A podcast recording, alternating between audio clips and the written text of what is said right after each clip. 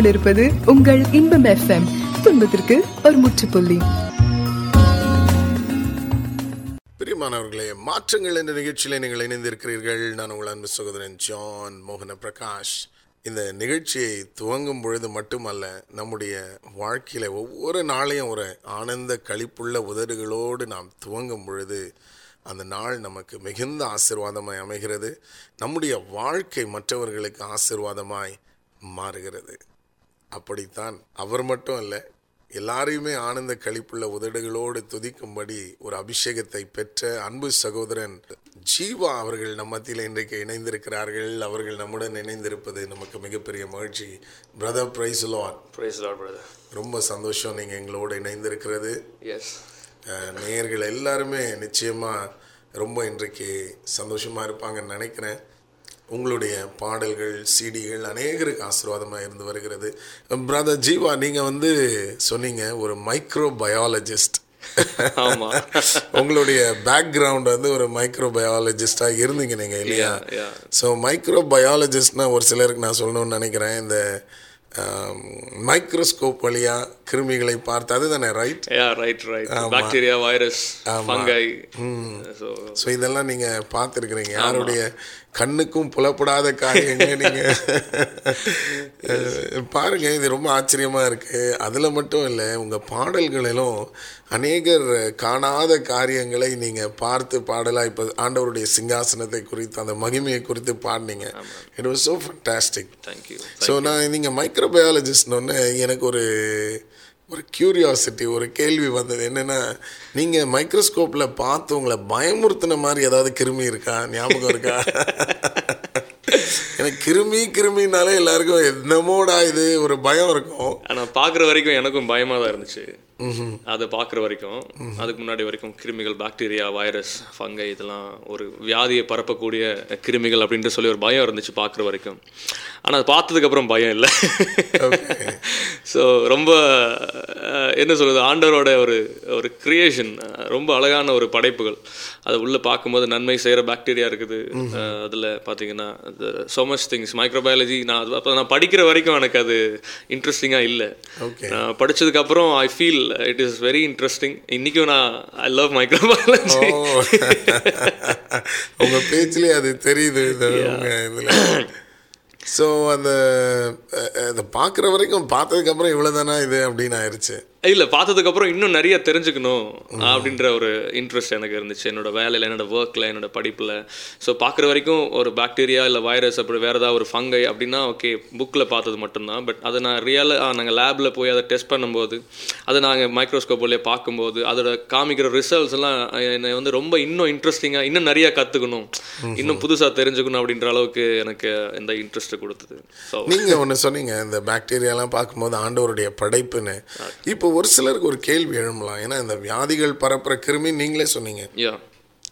ஆண்டவர் அப்போ இந்த தீமை செய்கிற காரியத்தை படைத்திருப்பாரா அப்படின்னு ஒரு கேள்வி ஒரு ஓரத்தில் யாருக்கும் அது எழும்பும் இல்லையா? தீமை செய்கிற காரியங்களை ஆண்டவர் படைச்சிருப்பாரான்ட்டு நான் சொல்லலை. ஏன்னா God created everything Everything. So I believe even the virus even the bacteria created by God ஏன்னா ஆண்டவரால் மட்டும்தான் படைக்க முடியும். ஸோ இந்த உலகத்தில் இருக்கிற பாக்டீரியா வைரஸ் ஏதோ ஒரு நோக்கத்துக்காக ஆண்டவர் உருவாக்கி இருக்கிறாரு அது மனுஷன் நம்முடைய கீழ்ப்படியாமையினால இப்படி பாவம் உள்ளே வந்துச்சோ?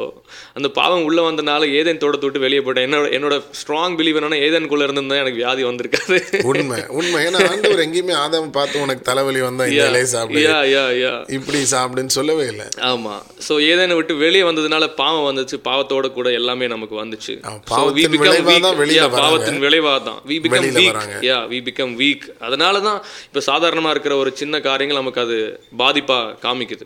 ஒருவேளை ஏதேனுக்குள்ள இருக்கும்போது நமக்கு அது பாதிப்பா இருந்திருக்காது. அப்போ நீங்க சொல்றதுல இருந்து என்ன விளங்குதுன்னா அந்த மனிதன் விழுந்த பிறகுதான் அந்த பாக்டீரியா கூட தீமையா மாறி. உதாரணமா ஏதேன் தோட்டத்துக்குள்ள சிங்கம் ஆடு அடிச்சிருக்காது. யா ரைட் ரைட் உண்மைதான். அந்த மாதிரி தான் ஜஸ்ட் லைக் அந்த தீமையான நேச்சர் இந்த ஈவில் நேச்சர் இன்னைக்கு மனுஷன் கூட அப்படிதானே மாறிட்டான். ஒரு சிலர் கேட்பாங்க இவன் மனுஷனா மிருகமா? இல்ல பேயான்னு கேட்பாங்க சாதாரணமா. ஸோ அந்த ஈவில் நேச்சர் வந்து என்னைக்கு மனுஷன் தேவனை தேவனை விட்டு விலகின உடனே அது வந்தது. கண்டிப்பா. ஸோ நீங்கள் சொல்கிற மாதிரி இந்த கிருமிகள் கூட தீமை செய்கிற கிருமிகளாக மாறி இருக்கலாம். கண்டிப்பாக இப்போ வைரஸ் எடுத்துட்டோம்னா இப்போ கேன்சர்னு சொல்கிறோம் ரொம்ப பெரிய வியாதி அப்படின்னு சொல்கிறோம் அந்த டாக்டர்ஸ்ட்ட கேட்டிங்கன்னா அவங்க சொல்லுவாங்க கேன்சர் அது வந்து நம்ம பாடியில் இருக்கிற ஆல்ரெடி இருக்கிற ஒரு டெட் பார்ட்டிகல்ஸ் தான் கேன்சராக கன்வெர்ட் ஆகுதுன்னு சொல்கிறாங்க நீண்ட நாட்களாக நம்முடைய உடம்புல இருக்கிற அந்த கொழுப்பு கட்டிகள் கொழு அந்த செத்து போன டெட் செல்ஸ் பார்த்தீங்கன்னா அது ஒன்றா ஃபார்ம் ஆகி கட்டியாக ஃபார்ம் ஆகி அதுக்கப்புறம் வைரியான் அப்படின்ற ஒரு பாட்டாக கன்வெர்ட் ஆகுது. ஸோ டாக்டர்ஸை கேட்டிங்கன்னா இன்னும் தெளிவாக சொல்லுவாங்க. So it is already inside us நமக்கு உள்ளே இருக்கிற காரியங்கள் தான் அது. பின்னாளில் நம்ம சரியான நம்முடைய உணவு பழக்கங்கள் நம்முடைய வாழ்க்கை முறையெல்லாம் நம்ம மாறும்போது அது கன்வெர்ட் ஆகுது. ஸோ ஜஸ்ட் லைக் ஆரம்பத்தில் அது நம்ம உடம்புக்குள்ளே தான் இருக்குது. ஒன்றும் பண்ணுறதில்ல நம்ம வந்து ஒரு ஸ்பிரிச்சுவல் ஃபுட்டை கொடுக்கணும்னு வந்தோம். இப்போ ஒரு ஹெல்த் ப்ரோக்ராமாக மாறுது. நல்ல உணவு Yeah. நல்ல வாழ்க்கை முறை. This is very important Okay. So நீங்கள் இதை டச் பண்ணிட்டதுனால அது என்னன்றதை நம்ம சுருக்கமாக சொல்லிட்டா பிரயோஜனமாக இருக்கும்னு நினைக்கிறேன் எல்லாருக்கும். கண்டிப்பா கண்டிப்பா கண்டிப்பா. ஏன்னா இன்னைக்கு வந்து உணவுன்னு சொல்லும் பொழுது இன்னைக்கு எல்லாமே உணவாக தான் இருக்குது ஃபார் எக்ஸாம்பிள் ஒரு சின்ன பையனை நாங்கள் கேட்டோம். பொதுவாக சின்ன பிள்ளைங்களை பார்க்கும்போது ஏதாவது பேச்சு கொடுக்கும். ஒரு ஃபேமிலிக்கு போயிருக்கும்போது அவன் சின்ன பிள்ளை.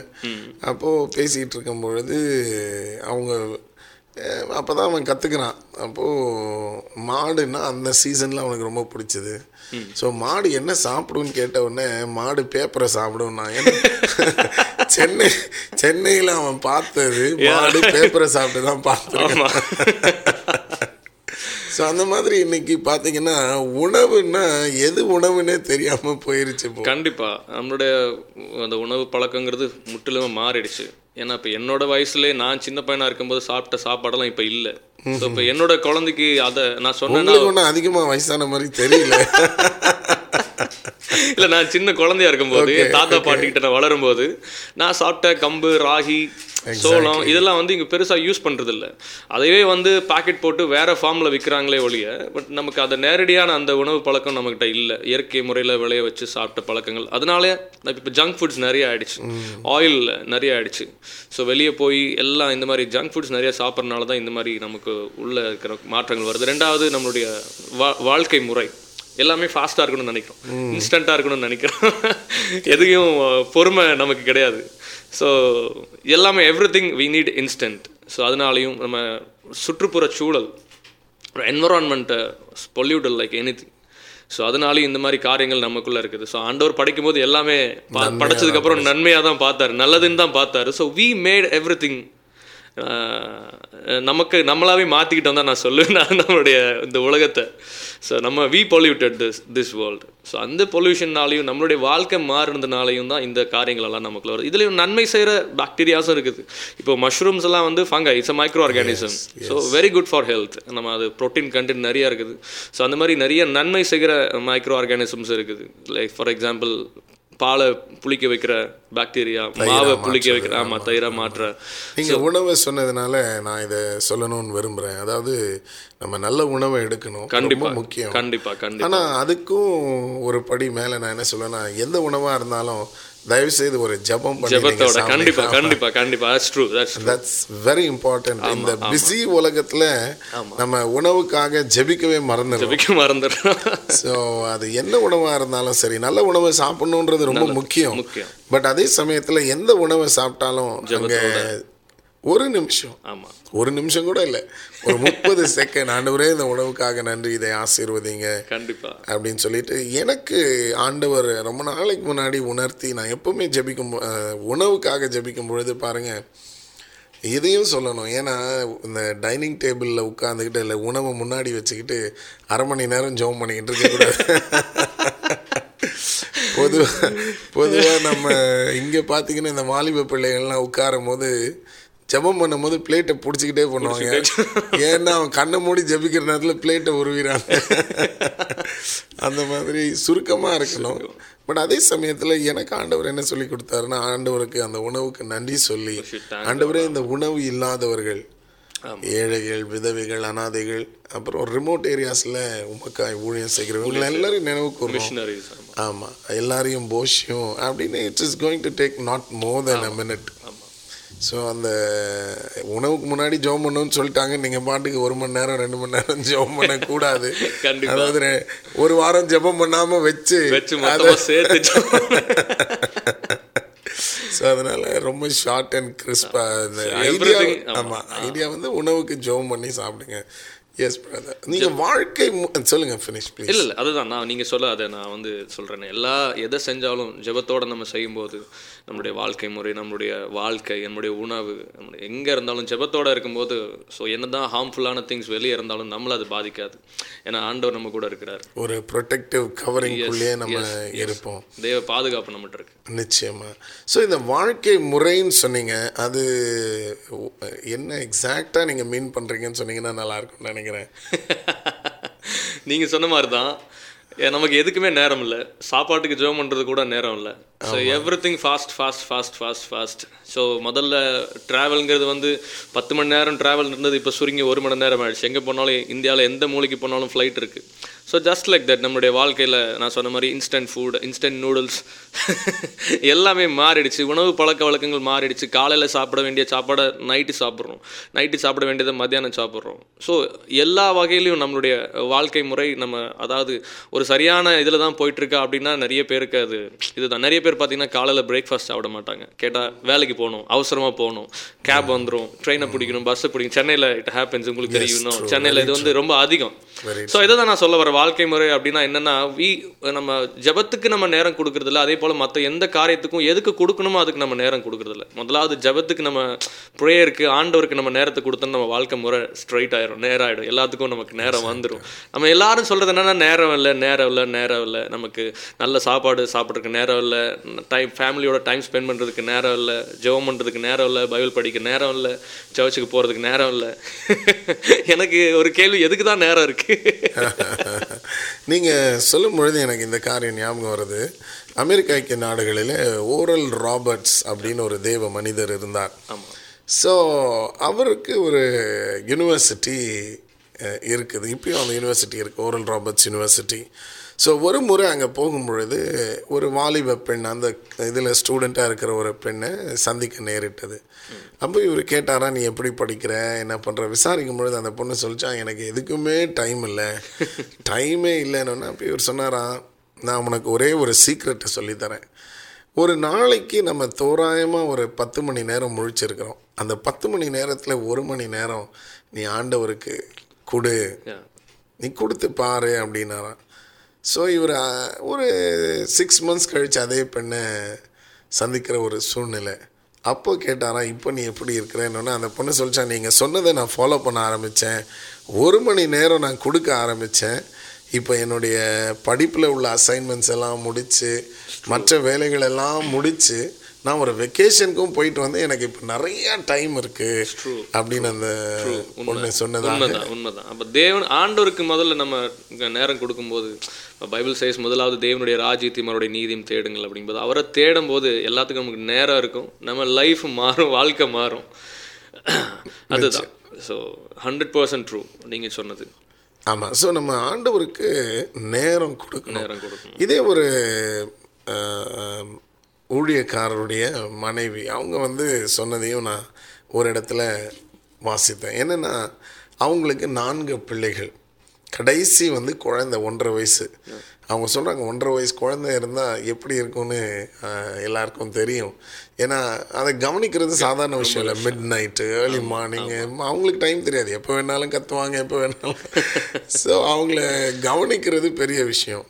ஸோ இப்படி ஒரு மதராக இருக்கும்போது எனக்கு டைமே இல்லை. ஸோ இவங்க இதே மாதிரி ஒரு ஊழியர் சொல்கிறத கேள்விப்பட்டு இவங்கள என்ன பண்ணாங்களா? தினம் காலையில் முதல் காரியமாக ஒரு மணி நேரம் ஆண்டவருக்கு கொடுக்க ஆரம்பித்தாங்க அவங்க சொல்கிறாங்க அதுக்கப்புறம் நான் வந்து எங்கள் வீட்டில் ஒரு டேபிள் இருந்து அந்த டேபிளில் நான் பெயிண்ட் பண்ணி பிள்ளைகளை கவனித்து எனக்கு வந்து ரெஸ்ட் எடுக்கவும் டைம் இருந்துச்சு அப்படின்னு அவங்க சொல்கிறாங்க கண்டிப்பா. ஸோ ஆண்டவருக்கு நம்ம நேரம் நேற்று நான் வந்து காலையில் என்னுடைய இன்ஸ்டாகிராமை பார்க்கும்பொழுது ஒரு ஊழியக்காரர் போட்டிருந்தார். அவர் இங்கிலீஷில் போட்டிருந்தார். When I woke up I reach out for my God not for my phone நான் எழுந்த உடனே முதல்ல என் ஆண்டவருக்கு நேராக தான் நான் போனேன். என் ஃபோனுக்கு இல்லை. உண்மை நூறு சதவீதம் உண்மை அது. ஏன்னா நமக்கு இன்னைக்கு மொபைல் காலையில் கண்ணு முழிக்கிறதே மொபைலில் தான். மொபைல் ஃபோனை வச்சிருக்கிறதுக்கு நேரம் இருக்குது நமக்கு. மொபைல் ஃபோனில் நமக்கு நாள் முழுவதும் மொபைல் ஃபோனோட டைம் ஸ்பெண்ட் பண்ண நேரம் இருக்குது என்ன வேலை செஞ்சாலும் இடையில மொபைல் ஃபோன் வச்சுக்கிறதுக்கு நேரம் இருக்குது ஆனால் ஆண்டவர் கொடுக்க தான் நேரம் இல்லைன்னு நம்ம சொல்கிறோம் அது உண்மை அது. இன்னைக்கு இருக்கிற வாலிபர்களாக இருக்கட்டும் யாராக இருக்கட்டும் எல்லார் கையிலையும் ஒரு ஆண்ட்ராய்டு ஃபோன் இருக்குது. ஸோ அதுக்கு நம்ம நேரத்தை கொடுக்குறோமே இவ்வளோ நீங்கள் சொன்ன மாதிரி காலையில் எழுந்த உடனே மொபைல் ஃபோனை பார்க்குறோம் தேடுறோம். என்ன மெசேஜ் வந்திருக்கு? அப்படின்ட்டு. ஆனால் எந்திரிச்ச உடனே ஆண்டவரை தேடுறதுக்கு நமக்கு இது வரல. ஆனால் என்றைக்கு என்னோட லைஃப்பில் நான் பர்சனலாக சொல்லணும்னா நான் இந்த இடத்துல ஒண்ணே ஒன்று நான் சொல்லணும்னு விரும்புகிறேன் நம்ம யாரையுமே கண்டம் பண்ணலை. பட் ஆனால் இதை வந்து அஹ், நீங்க காலையில எழுந்து முதல் காரியமா தேவனுக்கு ஒரு ஒரு மணி நேரம் கொடுத்து பாருங்க. கண்டிப்பாக கண்டிப்பாக கொடுத்து பாருங்க. நீங்க மத்தவங்களுக்கு சொல்ல ஆரம்பிச்சிருவீங்க. ஆமா. சொல்லுங்க பிரதர் ஆமாம் யாரையும் கண்டம் பண்ணுறதில்ல ஸோ இட்ஸ் லைக் என்னோட பர்சனல் லைஃப்பில் நான் என்றைக்கு ஆண்டவருக்கு முதல்ல ஆண்டவரை தேட ஆரம்பிச்சனோ uh, ஃபார் எக்ஸாம்பிள் ஒரு நாள் இப்போ இன்னைக்கு காலையில் எழுந்திரிச்சு நான் முதல்ல நான் ஆண்டவர் முகத்தை பார்த்துட்டேன்னா அன்றைக்கி நான் அந்த நாள் முழுவதும் என்னுடைய வாழ்க்கை வந்து இட் வில் பி லைக் ரொம்ப சந்தோஷமாக ரொம்ப ஃப்ரீயாக எல்லாத்துக்கும் நேரம் இருக்கும். ஃபேமிலியோட டைம் ஸ்பெண்ட் பண்ணுறதுக்கு என்னோட வேலைகளை செய்கிறதுக்கு uh, என்னுடைய எல்லா காரியங்களுக்கும் என்னோடய நேரம் ஒதுக்கிறதுக்கு அந்த இருபத்தி நா இருபத்தி மூணு மணி நேரம் எனக்கு போதுமானதாக இரு- இருக்கும். தூங்குறதுக்கு ரெஸ்ட் பண்ணுறதுக்கு எல்லா காரியத்துக்கும். ஸோ அதை நான் ரொம்ப நான் தனிப்பட்ட முறையில் நான் அதை அனுபவிக்கிறனால சொல்கிறேன் நான். Every day every morning you spend time with God இன்னொன்று காலையில் ஒரு மணி நேரம் நான் ப்ரேயர் பண்ணிட்டேன். அதனால் அது மீதி நாளெல்லாம் மற்றதுக்கு தான் அப்படின்னு கிடையாது. என்னை பொறுத்த வரைக்கும் நான் காலையில் எழுந்திரிச்சு ப்ரேயர் பண்ணாலும் when I drive I praise God நாங்கள் ட்ரைவ் பண்ணும்போதும் அண்டரோட பேசிக்கிட்டே அவரை துதிச்சுக்கிட்டே பாடிக்கிட்டே ஸோ வேறு எந்த வேலை செஞ்சாலும் வேறு எங்கேயாவது நான் ஒரு ஒரு வேளை டிக்கெட் எடுக்கிற லைனில் நின்னாலும் என் உள்ளத்துக்குள்ளே நான் ஆண்டவரை பாடிக்கிட்டு துதிச்சுக்கிட்டு வெளியே வேலை செஞ்சாலும் உள்ளே என் மனசு வந்து just like my heart is with God அந்த மாதிரி. ஸோ அது வந்து ரொம்ப ஒரு எனர்ஜெட்டிக்காக இருக்கும் அந்த ரொம்ப ரெஃப்ரெஷிங்காக இருக்கும் அந்த டே ஸோ இது எல்லாத்துக்குமே நான் நான் சஜஸ்ட் பண்ணுறேன் நான் ஸோ நீங்கள் நடந்தாலும் சரி you waiting for a train you waiting for a flight you waiting for a cab whatever you do நீங்கள் ட்ரெயினில் இங்கேருந்து ஒரு ஹாஃப் அன் ஹவர் ஆஃபீஸ் போகிறீங்க ஸோ என்ன பண்ணுவோம்? சும்மா உட்காந்துட்டு போவோம் இல்லை தூங்குவோம். ஜஸ்ட் லைக் ரைஸ் காட் நீங்கள் போகிற ரீச் ஆகிற வரைக்கும். ஸோ அந்த மாதிரியான நமக்கு நேரம் கிடைக்கல கிடைக்கலன்னு சொன்னால் நேரம் கிடைக்கவே கிடைக்காது. சின்ன சின்ன சமயங்களில் நான் அதை என் வாழ்க்கையில் அதோட ஆசீர்வாதத்தை நான் அனுபவிக்கிறதுனால நான் இப்போ நேற்றுக்கு நான் கோயம்புத்தூர்லேருந்து நான் சென்னைக்கு ட்ரைவ் பண்ணிட்டே வந்தேன். ஸோ ஆல் த வே நான் வரும்போதும் நான் ட்ரைவ் பண்ணாலும் என் கவனமெல்லாம் ரோட்டில் இருந்தாலும் என் சிந்தனை என்னுடைய இருதயம் வந்து ஆண்டோட துதிச்சிட்டேன் ஆண்டவரே நன்றி. என்னை பத்திரமா கூட்டிகிட்டு போகிறீங்களே இவ்வளோ தூரம் வர்றீங்களே? எனக்கு பலன் தரீங்களேன்னு சொல்லிட்டு நான் ஆண்டவருக்கு நன்றி சொல்லிட்டே போகிறேன் அப்போ நான் பார்க்கும்போது கிட்டத்தட்ட சிக்ஸ் ஹவர்ஸ் நான் ட்ராவல் பண்ணியிருக்கேன் அந்த சிக்ஸ் ஹவர்ஸில் ஆல்மோஸ்ட் த்ரீ ஹவர்ஸ் நான் அப்படி இப்படின்னு கால்குலேட் பண்ணாலும் ஆல்மோஸ்ட் த்ரீ ஹவர்ஸ் நான் spend with God so it's wonderful அதோட பிளெஸ்ஸிங் அதோட ஆசிர்வாதங்கள் அது. வண்டர்ஃபுல் எக்ஸலண்ட்டாக சொன்னீங்க. அதாவது நம்ம ஜெபம்ன்றது தனியாக ஒரு ஜெப வேலை அப்படின்றது மட்டும் ரெஸ்ட்ரிக்ட் பண்ணாமல் நம்ம வாழ்க்கையே வந்து ஒரு ஜெபமாக ஒரு lifestyle of prayer worship அப்படின்னு சொல்கிறீங்க பட் அதுக்கு ஒரு ஃபவுண்டேஷனாக வந்து நீங்கள் தனிமையாக ஆண்டவரோடு இருக்கிறது அமைதுன்னு சொன்னீங்க. ஏன்னா நம்ம நான் தனியாக ஜெபம் பண்ணவே மாட்டேன். இல்லை காலையில் ஜெபம் பண்ணவே மாட்டேன். அப்படியே நான் வந்து ஜெபம் பண்ணிக்கிட்டே இருக்கிறேன். எப்போன்னு நம்ம சொல்ல முடியாது.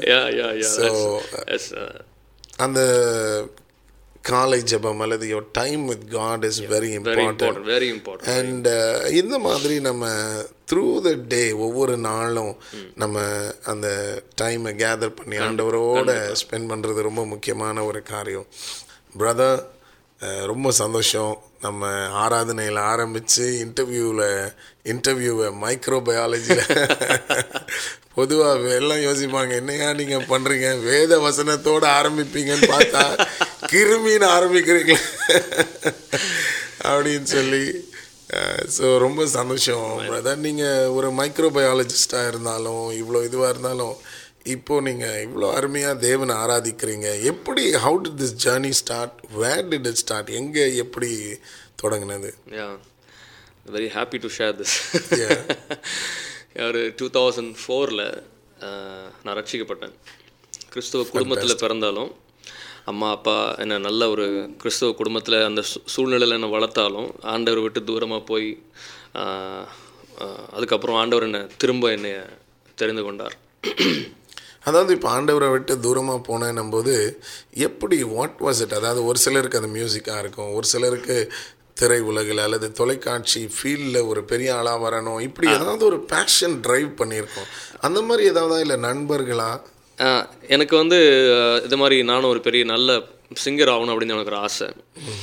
ஆனால் நான் தேர்ந்தெடுத்த வழி வந்து அது சரியான வழி இல்லை நான் வந்து சினிமாவில் பாடணும் அதுக்கு நான் பாட்டு கிளாஸ் போகணும் ப்ராக்டிஸ் பண்ணணும்னு போனேனே ஒழிய ஆண்டவருக்குள்ளே நான் அதை பற்றி எனக்கு கவலை இல்லை. ரெண்டாவது நீங்கள் சொன்ன மாதிரி ஃப்ரெண்ட்ஸ் நான் செலக்ட் பண்ண என்னோட சூஸ் பண்ண என்னோடய ஃப்ரெண்ட்ஸ் என்னுடைய வாழ்க்கை அப்படியே மாறி போச்சு so they show something else then the church showed me correct நம்ம உள்ளத்தில் இருக்கிற பேஷனை பொறுத்து தான் நம்ம நண்பர்களை சூஸ் பண்ணுவோம்னு நினைக்கிறேன். நீங்கள் அந்த வேர்டை ரொம்ப அழகாக யூஸ் பண்ணீங்க. I the friends I chose நான் சூஸ் பண்ண ஃப்ரெண்ட்ஸ் அப்படின்னு. ஸோ அப்போ இது எனக்கு ரொம்ப உலகம் ரொம்ப சந்தோஷமாக இருக்கிற மாதிரி தெரிஞ்சது. ஸோ ரொம்ப அது ரொம்ப அதுதான் உண்மைன்ற போல் எனக்கு தெரிஞ்சது. ஸோ ஆண்டவரை விட்டு எனக்கு இது வேண்டாம் இது போதும் எனக்கு அப்படின்னு சொல்லிட்டு நான் ரொம்ப தூரம் வெளியே போயிட்டேன். அதனால பாவத்தில் விழுந்தேன். ஸோ எல்லா என்னுடைய வாழ்க்கை எல்லாமே மாற ஆரம்பிச்சது. என்னுடைய பழக்க வழக்கங்கள் என்னுடைய எனக்கும் ஆண்டவருக்கும் தொடர்பில்லாத வாழ்க்கை வாழ ஆரம்பித்தேன் நான். ஸோ அந்த நேரத்தில் ஆண்டவர் என்னை தேடி வந்தார்? நான் அவரை விட்டுட்டு தூரமாக போனாலும் அவர் என்னை தேடி வந்தார். ஸோ அவர் ஒவ்வொரு முறையும் என்கிட்ட வந்து சொன்னார் நான் உனக்கு கொடுத்த தாளந்து உன்னோட கிருபைகளெல்லாம் நீ எனக்கு பயன்படுத்துறதுக்காக தான் சொன்னார். நான் சொன்னேன் உங்களுக்கு பயன்படுத்த ஓட் வாட் ஆல் கேட் எனக்கு ஒன்றும் கிடைக்காது. நான் நினச்சேன் எனக்கு என் ஃப்ரெண்ட்ஸ் இருக்காங்க என்னை சப்போர்ட் பண்ண என் ஃப்ரெண்ட்ஸ் இருக்கிறாங்க நான் சரியான வழியில் போயிட்டுருக்கேன். இன்னும் கொஞ்சம் நாள் ஐ ரீச் மை டெஸ்டினேஷன் அப்படின்னு நினச்சிட்டு இருந்தேன். பட் ஒரு நாள் எல்லாமே மாறிடுச்சு. ஸோ ஆண்டவர் எனக்கு உணர்த்தினாது இது உன்னோட பாதை இல்லை இது உன்னோட டெஸ்டினேஷன் இல்லை. என்னோட கையில் கொடு. நான் உன்னை கொண்டு போகிறேன் உன் வாழ்க்கையை அப்படின்னு சொல்லும்போது போராடினேன். பட் என் வாழ்க்கையை முடிஞ்சு போயிடும் இனிமேல் நத்திங் அப்படின்ற சூழ்நிலையில் வேற எனக்கு இனிமேல் ஒன்றுமே கிடையாது. என்னோட எதிர்காலமே ஒன்றும் இல்லைன்ற சூழ்நிலையில் ஆண்டவர் என்னை தேர்ந்தெடுத்தார். நான் வேறு வழி இல்லை. இதுக்கு மேலே என்னால் நடக்க முடியாது. எனக்கு பலன் இல்லை. எனக்கு ஃப்யூச்சர் இல்லை. ஆண்டவர் என்ன செய்யறதுன்னு தெரியாமல் நடு ரோட்டில் நான் லிட்டரலாக நான் நடு ரோட்டில் இருந்தேன். என்னோட படிப்பு இழந்தேன். என்னோட ஹெல்த்தை இழந்தேன். என்னுடைய ஃபேமிலியோட சந்தோஷத்தை குடும்ப சந்தோஷத்தை நான் இழந்தேன். ஸோ அந்த நேரத்தில் ஆண்டவர் சொன்னார் இப்பயாவது உன்னை என் கையில் கொடுப்பா அப்படின்னு சொன்னப்போ நான் அவருக்கு நான் ஒப்பு கொடுத்தேன். ஸோ என் லைஃப் மாறுச்சு. அதாவது ஆண்டவருடைய அன்பு வந்து விவரிக்கவே முடியாது. ஒரு பெற்றோர் கூட பாருங்க அவ்வளோ ஒரு மகனையோ மகளையோ வளர்த்து அவங்க சொல்கிறத கேட்காம போய் எல்லாத்தையும் இழக்கும் பொழுது அந்த அன்பு வந்து மாறுகிறத பார்க்குறோம். உலகத்தில் அதுதான் பார்க்குறோம். கண்டிப்பாக பைபிளில் ஒண்டி தான் கெட்ட குமாரன்னு அப்பா வந்து மீண்டும் ஏற்றுக்கிறாரு பட் நடைமுறையில் நம்ம பார்க்குறது வித்தியாசமாக தான் இருக்குது அப்போது ஆண்டவர் பாருங்க அவர் சொல்லாமல் அவர் சொல்கிறத கேட்காம போய் எல்லாத்தையும் இழந்து நமக்கு நாமே பிரயோஜனம் இல்லாமல் போகிற சூழ்நிலையிலையும் ஆமாம் அவர் நம்ம தூக்கி எடுக்க பின்னாடி ஆமாம் அது எனக்கு ரொம்ப ஒரு வித்தியாசமான எனக்கு அனுபவமாக இருந்துச்சு. ஏன்னா நான் தேடி தேடி ஓடின ஃப்ரெண்ட்ஸு என்கிட்ட ஒன்றும் இல்லைங்கும் போது என்னை விட்டுட்டாங்க. ஸோ இப்போ நார்மலாக பார்த்தீங்கன்னா ஒரு ஒரு லவர் ஒரு ஒரு பெண் ஒரு பெண் ஒரு பையன் ரெண்டு பேரும் லவ் பண்ணுறாங்க அப்படின்னா ஒரு ஒரு பெண்ணு பின்னாடி ஒரு பையன் போகிறானோ இல்லை பையன் பின்னாடி ஒரு பொண்ணு போனாலும் போயிட்டே இருப்பாங்க. ஆனால் அது ஒரு எக்ஸ்டென்ட் ஒரு எக்ஸ்ட்ரீம் வரைக்கும் தான். ஒரு லெவல் வரைக்கும் தான். ஸோ அதுக்கப்புறம் என்னடா எவ்வளோ பின்னாடி சுற்றினாலும் இது பண்ண மாட்டேன்றாங்க கண்டுக்க மாட்டேன்றாங்க. So they the leave that but ஆனால் யோசிக்கும் போது ஆண்டவருடைய அன்பு எவ்வளோ பெருசாக இருக்குது நானே வேணாம் போங்கன்னு சொன்னாலும் கடைசி இது இந்த எக்ஸ்ட்ரீம் வரைக்கும் அந்த வந்து இன்னும் நான் உன் கூட தான் இருக்கேன் இன்னும் நான் உன் பின்னாடி தான் வரேன்ட்டு அந்த அன்பை நினைக்கும் போது ஸ்டில் எனக்கு ரொம்ப ஆண்டவரே நீங்கள் எவ்வளோ பெரிய ஆண்டவர். ஆனாலும் இந்த ஒருத்தனுக்காக என் பின்னாடியே வரீங்களேன்னு சொல்லுவோம். அப்போ ஆண்டவர் என்னை தேடி வந்து அதுதான் தேடி வந்து என்னை என் வாழ்க்கையை அவர் கையில் நான் கொடுத்தும்போது அவர் என் வாழ்க்கையை மாற்றினார் ஸோ ரெண்டாயிரத்தி நாலாவது வருஷம் நான் ஆண்டவருக்கு என் வாழ்க்கையை ஒப்பு கொடுத்தேன். ஸோ அந்த நேரத்தில் தான் என் லைஃப் மாறிச்சு. எனக்கு ஊழியம் செய்யணுன்ற ஒரு விஷயம் கிடையாது.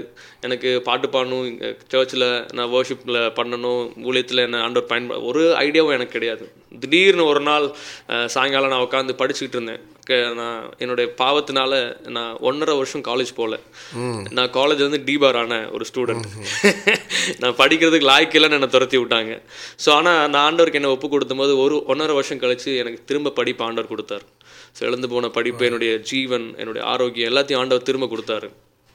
நான் யங்ஸ்டர்ஸ்ட்டு சொல்கிறது இதுதான். நம்ம நம்ம நினைக்கிறது எதுவுமே நம்ம நினைக்கிறது வந்து இட்ஸ் நத்திங் ஆண்டவர் நினைக்கிறதா நம்ம வாழ்க்கையில் அவர் அவருக்கு தெரியும் என்னென்ன பெஸ்ட்டாக கொடுக்கணும்னு சொல்லிட்டு. நான் என்னோட என்னுடைய நினைவுகளில் என்னோட பாதையில் போகும்போது நான் ஐ லாஸ்ட் மை டேஸ் ஒன்றரை வருஷத்தை நான் இழந்துட்டேன். இன்றைக்கும் நான் அதை நினச்சி நான் ரொம்ப கஷ்டப்படுறேன். ஒன்றரை வருஷத்துக்கு முன்னாடி இன்னும் கொஞ்சம் முன்னாடி இருக்கலாமேன்னு சொல்கிறேன் பட் பட் ஆனால் நீங்கள் சொல்லும் பொழுது வேதத்தில் ஒரு அருமையான வசனம் இருக்கு. ஏன்னா நிறைய பேர் உங்களை போல நேரத்தை இழந்திருக்கலாம் பணத்தை இழந்திருக்கலாம் இல்லை ஹெல்த்தை இழந்திருக்கலாம் குடும்ப உறவுகளை இழந்திருக்கலாம். எதுவாக இருந்தாலும் வேதத்தில் ரொம்ப அருமையான ஒரு வார்த்தை இருக்குது வெட்டுக்கிளிகள் அரித்து போட்ட வருடங்களின் விளைவை உனக்கு திரும்ப தருவேன். ஸோ நம்ம இழந்த எல்லாவற்றையும் திருப்பிக் கொள்ளும்படி தேவன் நமக்கு உதவி செய்கிறவர். ஆமாம் ஆமாம். ஸோ அந்த டைமில் தான் ஒரு நாள் நான் உட்காந்து படிச்சுக்கிட்டு இருக்கேன். வீட்டில் உட்காந்து புக் வச்சு நான் படிச்சுட்டு இருக்கும்போது என் ஃப்ரெண்டு ஓடி என் ஃப்ரெண்டு எனக்கு வந்தான். அப்போது மொபைல் ஃபோன்லாம் இல்லை என்கிட்ட. ஸோ ஹீ கேம் வந்துட்டு வெஸ்லியை நான் உன்னை கூப்பிடுறாரு. வெஸ்லி மேக்ஸ்வெல் அண்ணா. இப்போ அண்டரால் வல்லமையாக பயன்படுத்தப்படுற அண்ணன் என்னோட என்னோட மென்டர் என்னோட ரோல் மாடல் அப்போது என் ஃப்ரெண்டு ஓடி வந்தான். வெஸ்லி மேக்ஸ்வெல் அண்ணன் உன்னை கூப்பிடுறாரு. கீபோர்டு வாசிக்க அப்படின்னா. எனக்கு பயங்கர ஷாக் நானே அரகுற கீபோர்ட் பிளேயர் அவர் எப்படி என்ன கூப்பிடுவாருன்னு. அப்போது ஒரு கீபோர்டு அப்போ தான் புது மாடல் கீபோர்டு எங்கள் அம்மா எனக்கு வாங்கி கொடுத்துருந்தாங்க. அப்போது அவன் வந்து என்கிட்ட சொன்னான் வெஸ்லி என்ன உனக்கு கீபோர்டு வாசிக்க கூப்பிடுறாரு. எனக்கு பயங்கர ஷாக் நான் கீபோர்டு வாசிப்பேன் நான் என்ன அவருக்கு தெரியும் நான் அவரை எனக்கு அவரை தெரியும் அவருக்கு என்ன தெரியாது. இவர் எப்படி என்ன கூப்பிடுறாருன்னு. அதுக்கப்புறம் தான் வெளியே போய் அண்ணனை பார்த்ததுக்கப்புறம் தான் தெரிஞ்சது அவர் கீபோர்டு வாசிக்க கூப்பிடல என் கீபோர்டு அவருக்கு உங்க கீபோர்டு வேணும் தம்பி மீட்டிங்க்கு அப்படின்னு சொன்னாரு. நான் சொன்னேன் அண்ணன் இப்போ நாங்கள் ஒரு பெரிய ஒரு இதாக நாங்கள் ஊழியக்காரனா பார்த்து பெரிய மேடைகளில் பார்த்த ஒரு ஊழியக்காரன் என் வீட்டு வாசலில் நிற்கிறாரு நான் சொன்னேன் தாராளமாக எடுத்துக்கங்க. அப்போ சொல்லிட்டு நான் சொன்னேன் நானும் உங்களோட வரலாம் உங்களுக்கு ஒரு டிசப்பாயின்மெண்ட் ஆகல. இல்ல இல்ல எனக்கு உள்ள தப்பிச்சோண்டான்னு யோசிச்சீங்களா? அதுக்கப்புறம் நான் சொன்னேன் நானும் வரட்டுமா? அப்படின்னு சொன்னேன். அவர் அண்ணன் சொன்னாரு ஓகே வான்னு சொல்லிட்டு என்னை ஃபஸ்ட்டு ஃபஸ்ட்டு என்னை அப்போ தான் மீட்டிங்கு கூட்டிகிட்டு போகிறாரு கூட்டிகிட்டு போயிட்டு அப்போ எங்களோட இன்னொரு ஃப்ரெண்டு தான் அவர் ப்ளே பண்ணார் கீபோர்ட் ப்ளே பண்ணார். அப்போ நான் சும்மா ஃபஸ்ட் நாள் வேடிக்கை பார்த்துட்டு இருந்தேன். அப்போ முதல் நாள் அண்ணன் என்னை காரில் வச்சு கிரவுண்ட்லேருந்து நாங்கள் ரூமுக்கு போகும்போது காரில் நாங்கள் போயிட்டு இருக்கும்போது நான் முன்னாடி உட்காந்துட்டு இருந்தேன். என்னையும் அறியாமல் திடீர்னு ஒரு ஒரு ஆங்கில பாடல் இங்கிலீஷ் கோரஸ் சொன்ன ஹில் சாங் சாங் ஒன்று பாடிட்டு இருந்தேன் நான். அப்போது திடீர்னு எனக்கு ஞாபகம் இல்லை வெஸ்லேனா இருக்காருன்னு சொல்லி நான் வெடிய வேடிக்கை பார்த்துட்டு பாடிட்டு இருக்கும்போது அண்ணன் திடீர்னு டேய் தம்பி நீ நல்லா பாடுற அப்படின்னாரு. ஃபஸ்ட்டு டைம் uh, நான் கேட்குறேன் இன்னொருத்தர் என்னை பார்த்து நல்லா பாடுறேன்னு சொன்னாங்க. ஏன்னா என்னை யாரும் என்கரேஜ் பண்ணவே இல்லை. என் ஃப்ரெண்ட்ஸ் என்னை என்கரேஜ் பண்ணனால தான் நான் வேறு வழிக்கு போனேன். அவன் வந்து என்னை நல்லா பாடுறேன் சூப்பராக பாடுறனோடனே எனக்கு அது ரொம்ப பிடிச்சிருந்தது. அந்த புது அனுபவமாக இருந்துச்சு. ஏன்னா இந்த பக்கம் என்னை யாரும் என்கரேஜ் பண்ணாதனால என்னை என்கரேஜ் பண்ணுறானேன்னு தான் போனேன் நான். ஆனால் முதல் முறையாக ஆண்டருக்குள்ளே வந்ததுக்கப்புறம் ஒருத்தர் என்னை பார்த்து நீ நல்லா பாடுறேன்னு சொல்லும்போது எனக்கு முதல்ல ஆச்சரியம். ரெண்டாவது இது வித்தியாசமாக இருக்கே. அப்புறம் அடுத்தது சொன்னாரு நீ நாளைக்கு என் கூட சேர்ந்து பாடு அப்படின்னு. அது வந்து அண்ணா அந்த அளவுக்கு எனக்கு வந்து இது கிடையாது. ஏன்னா வெஸ்லி அண்ணன் கூட நின்று பாடுற அளவுக்கு நமக்கு எனக்கு தெரியும். ஐ நோ மை லிமிட்ஸ் அண்ணன் சொன்னார் எனக்கு நீ பின்னாடி நின்று பாடு எனக்கு சப்போர்ட் பண்ணுன்னு சொல்லும்போது ரெண்டாவது நாள் கூட்டத்தில் நான் பாட ஆரம்பித்தேன் ஜேம்ஸ் க்ரூ சைட்ல தான் ஃபஸ்ட்டு ஃபஸ்ட்டு பாட ஆரம்பித்தேன் என் முன்னாடி ஆயிரக்கணக்கான ஜனங்கள் இருக்காங்க. பயந்துக்கிட்டே நான் பின்னாடி போய் நின்று பாட ஆரம்பித்தேன் ஸோ அன்றைக்கி தான் என்னோட இந்த ஊழியம் ஸ்டார்ட் ஆச்சு. எனக்கு அது இப்போ தெரில நான் அண்ணாவோட வந்திருக்கேன்.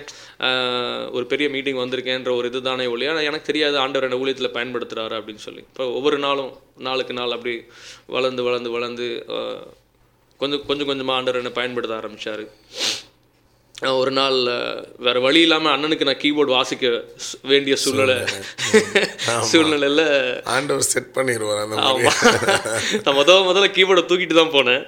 கொஞ்ச நாள்ல அதுக்கப்புறம் நான் கீபோர்டு வாசிக்க வேண்டி ஆயிடுச்சு சூழ்நிலை. அதுக்கப்புறம் அண்ணன் கூட கீபோர்டு வாசி அண்ணனுக்கு கீபோர்டு வாசிக்க ரொம்ப நாள். எங்கே போனாலும் நான் மீட்டிங்ஸ் அண்ணன் என்ன ரொம்ப அழகா சொன்னீங்க. ஊழியத்துல ஷைன் பண்ண விரும்புற எல்லாருக்குமே இது ஒரு பெரிய பாடம். முதல்ல ஆண்டவர் கொடுக்குற ஆப்பர்ச்சுனிட்டியை நம்ம பயன்படுத்த கற்றுக்கொள்ள வேண்டும்.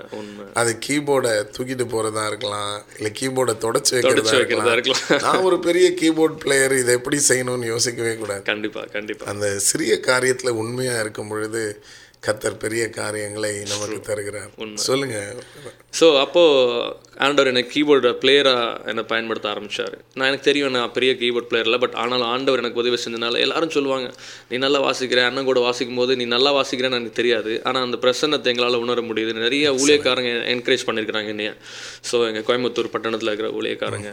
ஸோ அது அதுக்கப்புறம் அண்ணன் என்னை வந்து கொஞ்சம் கொஞ்சமாக லைக் ஒரு ஒரு ஒரு உண்மையான ஒரு மென்டர் ஹீஸ் ரியல் மென்டர் என்னை எப்படி ஆவிக்குரிய வாழ்க்கையில் வளர்க்கணும் அப்படின்ற சரியான பாதையில் எப்படி நீங்க அதாவது ஒரு உண்மையான மென்டர்னு சொன்னதுனால கேட்குறேன் எப்படி ஹவு டு ஐடென்டிஃபை ஏன்னா இன்னைக்கு இது ரொம்ப முக்கியம்னு நினைக்கிறேன். இருந்தாலும் சரி. ரொம்ப ரொம்ப உண்மையான தேவையான ஒன்று ஏன்னா இப்போ நிறைய பேர் யங்ஸ்டர்ஸ் மினிஸ்ட்ரிக்கு வராங்க ஊழியத்துக்கு வராங்க நான் ஊழியம் செய்கிறேன் அப்படின்னு சொல்லிட்டு வர்றாங்க. பட் அவங்களுக்குன்னு ஒரு சரியான ஒரு மென்டர் அவங்க வச்சுக்கிறது இல்லை ஸோ அப்படியே இருக்கிற மென்டர்ஸும் அவங்கள நான் செய்கிற தப்பை வந்து யார் வந்து சுட்டி காமிக்கிறாங்களோ அவங்க தான் உண்மையான மென்டர் நான் சொல்லுவேன் நான். அது சுட்டி காமிக்கும் போது எனக்கு கொஞ்சம் கஷ்டமாக இருக்கும். நீ தப்பு பண்ணுற அப்படின்னு சொல்லும்போது மனசு கொஞ்சம் என்னடா நான் நான் சரியாக தானே பண்ணுறேன் ஏன்னா வாலிப வயசில் பதினெட்டு இருபது வயசு இருபத்தி ரெண்டு வயசில் நம்ம எது பண்ணாலும் சரின்னு தான் தோணும். பட் அண்ணன் எனக்கு சொல்லுவார் ஒரு சில காரியங்கள் இப்படி பேசக்கூடாது அப்படின்னு சொல்லுவார். இப்படி பாடக்கூடாது. இந்த க்ரோ- இந்த கூட்டத்தில் நீ இப்படி பண்ணக்கூடாது ஈச் அண்ட் எவ்ரி திங் நான் நான் என்னோட ட்ரெஸ்ஸிங்லேருந்து என்னோட தலைமுடி வரைக்கும் அண்ணன் எனக்கு சொல்லுவார். இப்படி தான் இருக்கணும். ஏன்னா நீ வந்து முன்னாடி நிற்கிற எல்லாரும் உன்னை பார்க்குறாங்க. ஸோ நீ மற்றவங்களுக்கு மாடலாக இருக்கணும். அப்படின்னு சொல்லி ஒவ்வொரு நான் பேசுகிற வார்த்தைகளையும் எனக்கு சரி பண்ணுவார். அந்த நேரத்தில் எனக்கு கொஞ்சம் கஷ்டமாக இருக்கும் என்னடா? நம்ம எல்லாம் என்ன பண்ணாலும் தப்புன்னு சொல்கிறாரு பட் இன்றைக்கி நான் அது ரொம்ப நான் வந்து சந்தோஷமாக இருக்கேன் எனக்கு. அடடா எனக்கு இப்படி ஒரு நல்ல ஒரு மென்டர் ஆண்டோட் தந்திருக்காரு. எல்லா விதத்துலையும் என்னை சரியாக நடத்துறதுக்கு. ஆரம்பத்தில் போனோடனே அண்ணன் எனக்கு வந்து முன்னாடி நின்று மைக் பிடிச்சி பாடு அப்படின்னு சொல்லலை. ஸோ ஹி கேமி ஒரு முன்னாடி ஒரு சும்மா ஒரு கோரஸ் பாடு அப்படின்னு சொல்லுவார். ஸோ அப்போ நான் நினைப்பேன் நானும் நல்லா தானே பாடுறேன். எனக்கு ஏன் ரெண்டு பாட்டு கொடுக்கக்கூடாது. அந்த மாதிரிலாம் யோசிச்சது உண்டு. பட் ஒரு படிப்படியாக ஸ்டெப் பை ஸ்டெப் மொதல் படியிலேருந்து ரெண்டாவது மூணாவது நாலாவது படின்னு ஒவ்வொரு இது நான் கற்றுக்கொள்ளும் போது ஆண்டவரே என்னை அதை என்னை அந்த பாதையில் என்னை கொண்டு போனார். நான் ஏன் அவரை உண்மையான மென்டர் அப்படின்னு சொல்கிறேன்னா என்னோட not only my positive things ப்ளஸ்ஸை மட்டுமே சொல்லி நீ நல்லா பாடுற நல்லா இருக்கு நல்லா இருக்குன்னு சொல்லி சொல்லி போனால் என்னோட நெகட்டிவ்ஸ் எனக்கு எதுவுமே தெரியாது.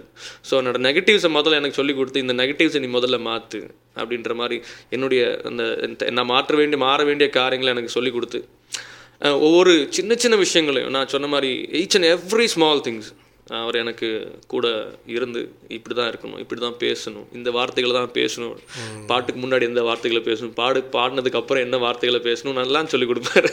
ஸோ அது நீங்க சொன்னீங்கன்னா எல்லாருக்குமே பிரயோஜனமா இருக்கும்னு நினைக்கிறேன்.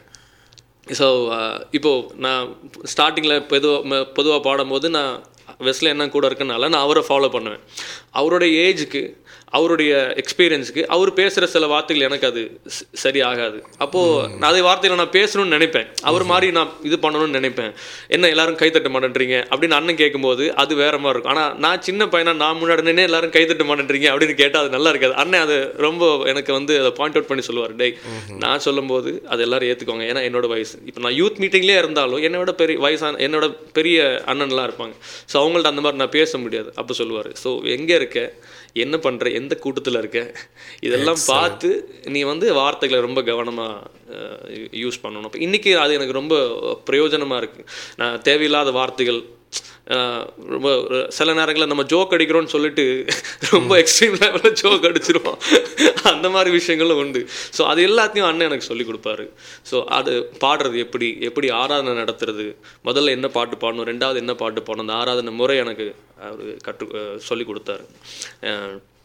ஒவ்வொரு நெக்ஸ்ட் லெவல் அடுத்த லெவல் அடுத்த லெவல் அடுத்த லெவல் முதல்ல ஒரு பாட்டு பாட சொல்லுவார் அதுக்கப்புறம் ரெண்டு பாட்டு பாடும்பார். சில ஒரு சில கொஞ்ச நாளுக்கு அப்புறம் நான் படித்து முடித்து கொஞ்ச நாள் அவரோட கூட கிட்டத்தட்ட ஒரு எட்டு ஏழு எட்டு வருஷங்கள் ஆனதுக்கப்புறம் என்ன நீ வந்து ப்ரைஸ் நீ நடத்து அதுக்கப்புறம் நான் வேர்ஷிப் பண்ணுறேன் அப்படின்பாரு. ஸோ இப்படி படிப்படியாக வந்து நான் நான் வேலையை விடும்போது அண்ணன்ட்டு தான் கேட்டேன் அண்ணன் இந்த மாதிரி ஆண்டவர் என்கிட்ட பேசிகிட்டே இருக்கிறார் நான் வேலையை விடட்டுமா?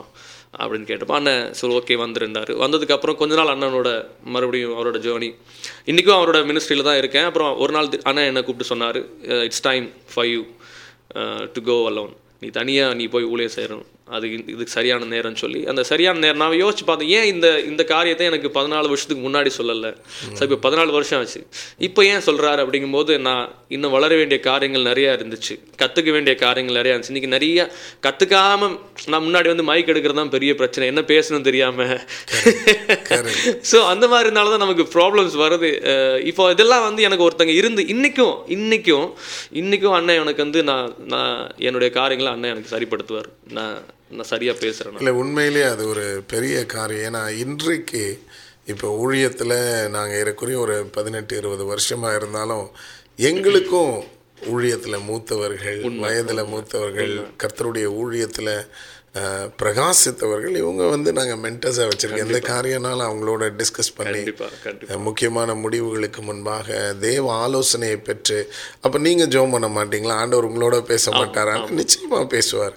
பட் இருந்தாலும் நமக்கு முன்பாக ஊழியத்தில் தேவனால் வல்லமையாக பயன்படுத்தப்பட்டவர்கள் அவங்களுடைய ஆலோசனைகள் அவங்களுடைய ஜெபங்கள் அவங்களுடைய blessings நமக்கு ரொம்ப இன்றியமையாதது. ஆமாம் ஆமாம் ஸோ uh, இப்போது ஒரு ஃபோர் இயர்ஸாக நான் தனியாக ஊழியம் செய்கிறேன் தனியாக இந்த சென்ஸ் அண்ணனோட இணைஞ்சு எனக்கு என்னையும் ஆண்டவர் பயன்படுத்துகிறார் அதை தான் சொல்ல வரேன் நான். ஸோ இன்றைக்கும் நான் தனியாக இருந்தாலுமே நான் அண்ணனுக்கு நான் ஒரு ரிப்போர்ட்டிங் நான் இந்த மாதிரி ஊழியம் போ போகிறேன் நான் செய்கிறேன் இங்கே இருக்குது இங்கே கூப்பிடுறாங்க. அந்த மாதிரி ஒரு சில காரியங்கள். இப்போ எனக்கு ஒரு சில நேரத்தில் டவுட் இருக்கும்போது எனக்கு ஒரு சந்தேகங்கள் எனக்கு ஒரு தேவை இருக்கும்போது அண்ணனுக்கு நான் ஃபோன் பண்ணி கேட்பேன் நான் என்ன பண்ணுறது என்ன பேசுறது? எங்கே போகிறது இந்த மாதிரியான காரியங்கள் இன்றைக்கும் நான் அவர்கிட்ட வந்து கே கற்றுக்கொள்கிறேன் இது பதினாலு வருஷம்.